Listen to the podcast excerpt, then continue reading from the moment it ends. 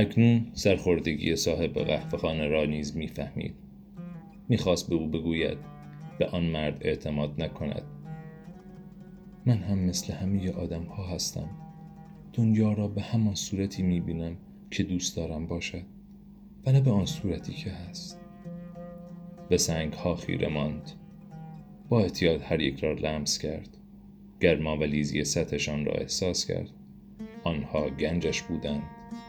همین لمس کردن آن سنگ ها به او آرامش می بخشید مرد را به یادش می آوردن مرد گفته بود هنگامی که چیزی را می خواهی سراسر کیهان هم دست می شود تا بتوانی به آن دست یابی. می‌خواست بداند چون این چیزی چگونه می‌تواند راست باشد؟ آنجا در بازار خلوت بود بدون یک پشیز در جیب و بدون گوسفندهایی که آن شب از آنها پاسداری کند. سنگ ها گواهی بر این بودند که با یک پادشاه ملاقات کرده. پادشاهی که سرگذشت او را می‌دانست ماجرای اسلحه پدرش و نخستین تجربه او را می‌دانست. سنگ ها برای تفعول به کار می روند. نام آنها اوریم و تومیم است. جوان دوباره سنگ ها را در کیسه گذاشت و تصمیم گرفت آنها را بیازماید.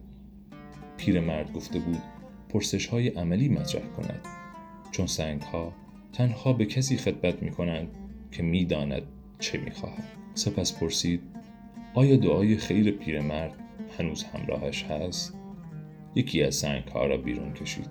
پاسخ ولی بود. پرسید آیا گنجم را خواهم یافت؟ دستش را به داخل خورجین کرد تا یکی از سنگ ها را بیرون بیاورد. در همین هنگام هر دو از سوراخ پارچه بیرون افتادند. جوان هرگز متوجه نشده بود که خورجینش سوراخ شده. دستش را به داخل خورجینش کرد تا یکی از سنگ ها را بیرون بیاورد. در همین هنگام هر دو از سوراخ پارچه بیرون افتادند. جوان هرگز متوجه نشده بود که خورجینش سوراخ شده. خم شد تا اوریم و تومیم را بردارد و دوباره داخل کیسهش بندازد. روی زمین افتاده بودند اما جمله دیگری به ذهنش آمد. پادشاه پیر گفته بود احترام گذاشتن به نشانه ها و پیروی از آنها را بیاموز. یک نشانه خندید سپس دو سنگ را از روی زمین برداشت و دوباره در خورجینش گذاشت. قصد نداشت سوراخ را بدوزد. سنگ ها می توانستند هر بار که می خواستند از آنجا بگریزند. فهمیده بود آدم نباید برخی چیزها را مورد پرسش قرار دهد چون نباید از سرنوشت خیش گریخ به خود گفت قول می دهم خودم تصمیم هایم را بگیرم اما سنگ ها گفته بودند که پیرمرد هنوز با او هست و این به او اعتماد به نفس می بخشید. بار دیگر به بازار خالی نگریست و نومیدی پیش رو را در خود احساس نکرد. جهان بیگانه ای نبود، جهان تازه ای بود. خب در نهایت دقیقا همین را می‌خواست.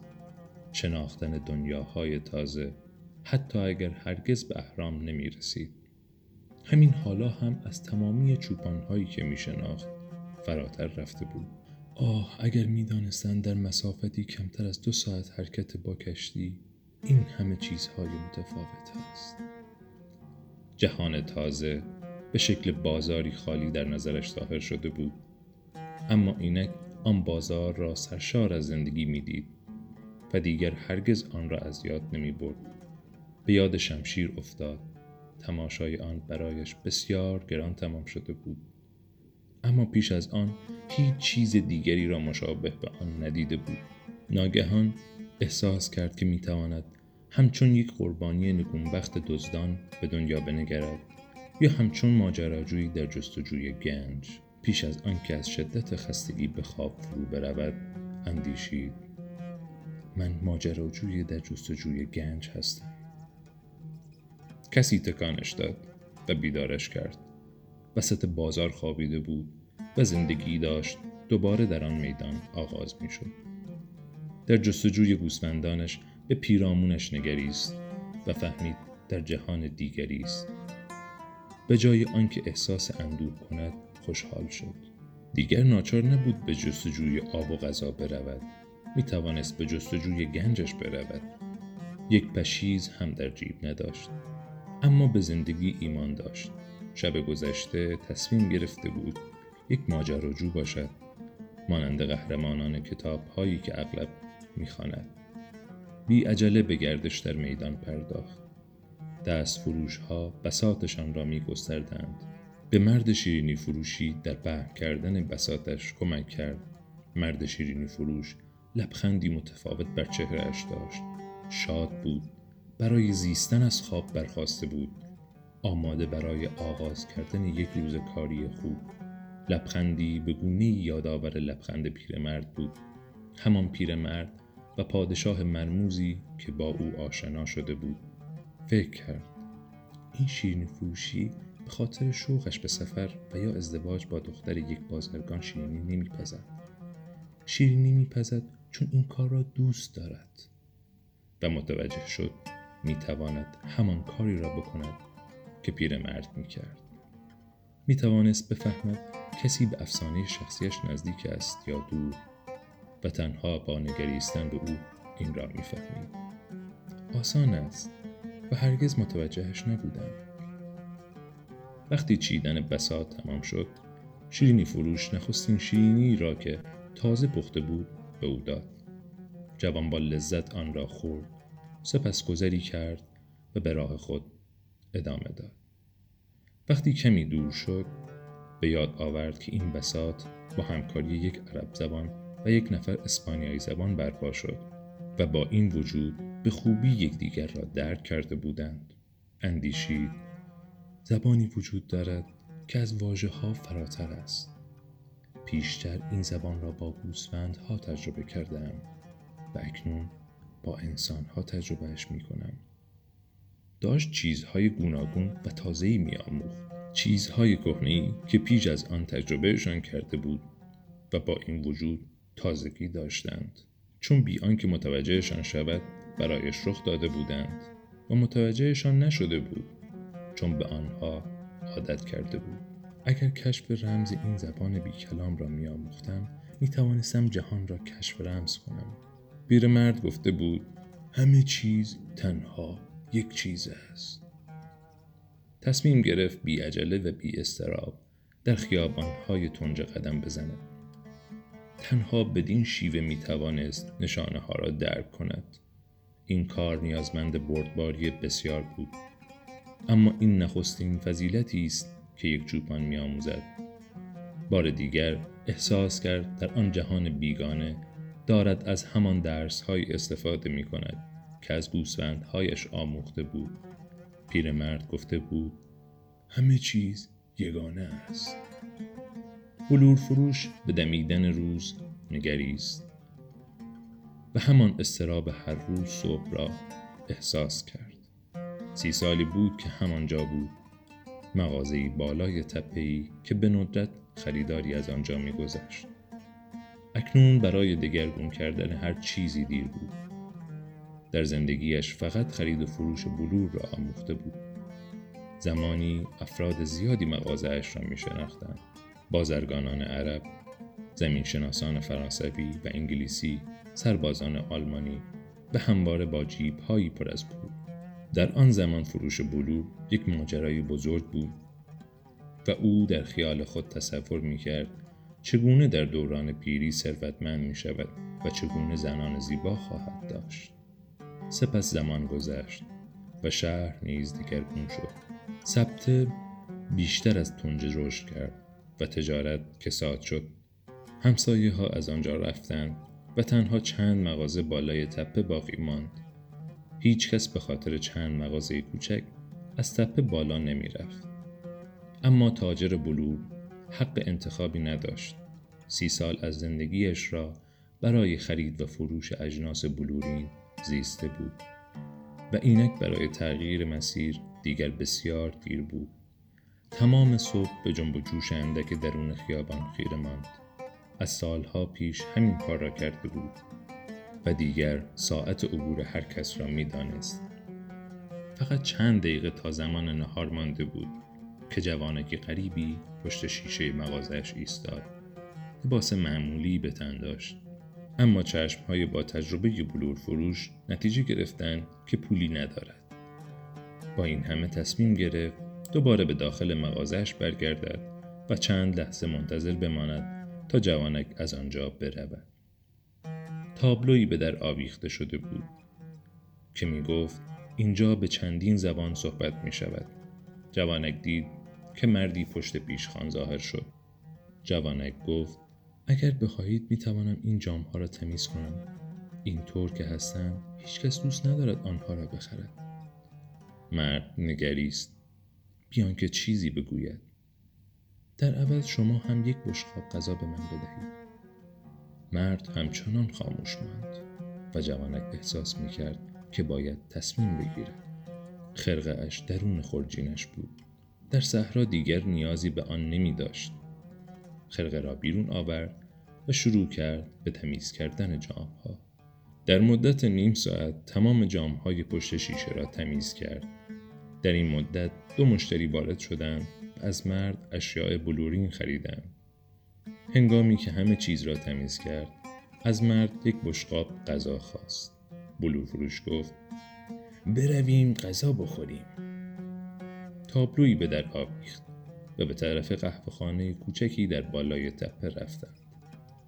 همین که پشت تنها میز آنجا نشستند بلور فروش لبخند زد گفت نیازی نبود تمیز کنی چیزی نبود قانون قرآن کریم ما را وادار می دارد گرسنه را سیر کنیم.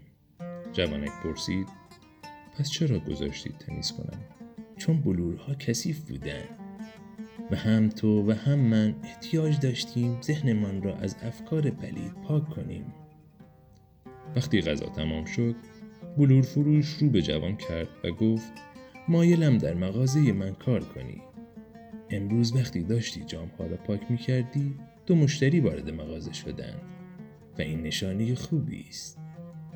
چوپان فکر کرد مردم خیلی از نشانه ها صحبت می کنند اما نمی‌فهمند چه می‌گویند. همانطور که من نفهمیده بودم سالها با زبانی بی کلام با گوسفندهایم صحبت کردم. بلور فروش با تأکید بیشتری پرسید می‌خواهی برایم کار کنی؟ جوان گفت می توانم بقیه روز را کار کنم. تا صبح تمامی بلورهای مغازه را پاک می کنم در عوض به من پول کافی بدهید تا فردا خودم را به مصر برسانم. پیرمرد بیدرنگ خنده سر داد. حتی اگر یک سال تمام هم بلورهای مرا پاک کنی حتی اگر از فروش هر کدام از آنها حق العمل خوبی بگیری هنوز هم برای رفتن تا مصر باید پول زیادی قرض کنی. میان تنجه و اهرام هزاران کیلومتر صحرا فاصله است. برای لحظه ای چنان سکوت جرفی حاکم شد که انگار شهر به خواب فرو رفته بود. دیگر نه بازاری در کار بود نه وراجی فروشنده ها نه آدم هایی که از مناره ها بالا می رفتند و می خواندند و نه شمشیرهایی با دسته های جواهر نشان دیگر نه امیدی بود و نه ماجراجویی. نه پادشاهان پیر و نه افسانه های شخصی نه گنج و نه اهرام. گویی سراسر جهان خاموش بود چون روح آن جوان خاموش بود. نه دردی داشت و نه رنجی و نه یعسی فقط نگاهی خالی به فراسوی در کوچک قهوه خانه و میل عظیمی برای مردن. پایان گرفتن همه چیز برای همیشه در همان دقیقه. تاجر بود زده به جوان مینگریست. گویی تمامی آن سرشادی که آن روز صبح در خود داشت ناگهان از چهرهش رخت بربسته بود. بلور فروش گفت پسرم می توانم برای بازگشت به کشورت به تو پول بدهم. جوانک همچنان خاموش ماند. سپس برخاست لباسش را مرتب کرد و خورجینش را برداشت. گفت آقا نزد شما کار می کنم و پس از سکوت دراز دیگری نتیجه گرفت. برای خریدن چند گوسفند به پول احتیاج دارم. نزدیک یک ماه می‌شد که جوان نزد بلور فروش کار می کرد و کاری نبود که دقیقا او را راضی کند. تاجر سراسر روز پشت پیشخان می ایستاد و قر می زد و می گفت مراقب اجناس باشد مبادا چیزی بشکند. اما به کار نزد او ادامه می‌داد. چون هرچند پیرمرد بد اخلاق بود اما بی انصاف نبود. جوان از فروش هر قطعه حق العمل خوبی می گرفت و توانسته بود کمی پول جمع کند. آن روز صبح حساب و کتاب کرده بود. اگر هر روز همانطور کار می کرد یک سال تمام لازم بود تا بتواند چند گوسفند بخرد. جوانک به بلور فروش گفت می‌خواهم یک ویترین برای بلورها بسازم. می توانیم جلوی مغازه بگذاریمش و هر کسی را که از پایین سراشیبی میگذرد جلب کنیم. تاجر پاسخ داد. هرگز آن جلو ویترین نگذاشتم. مردم میگذرند و به آن می‌خورند. ممکن است بلورها بشکنند. وقتی با گوسفندهایم دشتها را میپیمودم ممکن بود در اثر نیش افعی بمیرند. اما این بخشی از زندگی گوسفندها و چوپان هاست بلور فروش رفت تا به خریداری برسد که می‌خواست سه جام بلور بخرد. فروشش بیشتر از همیشه شده بود. گویی جهان در زمان به عقب بازگشته بود. به دورانی که آن خیابان یکی از جاذبه های مهم تنجه بود. پس از رفتن مشتری به جوانک گفت عبور و مرور به اندازه کافی زیاد شده. درآمدم به من اجازه می دهد بهتر زندگی کنم و تو خیلی زود به گوسفندانت برسی. چرا از زندگی بیشتر بخواهیم؟ جوان تقریبا ناخواسته گفت چون باید از نشانه ها پیروی کنیم. و از آنچه گفته بود پشیمان شد. چون بلور فروش هرگز با یک پادشاه ملاقات نکرده بود. پیرمرد گفته بود آن را اصل مساعد می نامیم وقت تازه کارها چون زندگی می خواهد که تو افسانه شخصیت را بزی با این وجود تاجر آنچه را که او می گفت خوب می‌فهمید. حضور آن جوان در این مکان خود به تنهایی یک نشانه بود و با گذشت روزها با پولی که به دخلش میریخت از استخدام یک جوان اسپانیایی پشیمان نشده بود. هرچند این جوان بیشتر از آنچه سزاورش بود پول می گرفت. چون بلور فروش همیشه گمان می کرد فروش از این بیشتر نخواهد شد. حق العمل قابل توجهی به او پیشنهاد کرده بود و غریزش می گفت که پسرک به زودی سراغ گوسفندانش خواهد رفت. برای تغییر کردن موضوع صحبت پرسید برای چه می‌خواستی به اهرام بروی؟ جوان از صحبت درباره رویایش پرهیز کرد و گفت چون همیشه دربارهشان میشنیدم. اکنون گنج به خاطر ای در داور تبدیل شده بود و جوانک از اندیشیدن به آن پرهیز می‌کرد. تاجر گفت اینجا هیچ کس را نمی شناسم که بخواهد تنها برای دیدن اهرام از صحرا بگذرد. اهرام فقط کوهی از سنگ هستند. می توانی در باغچه خانت یکی بسازی. جوانک در حالی که برای راه انداختن مشتری تازه وارد دیگری می رفت گفت شما هرگز رویای سفر نداشتید.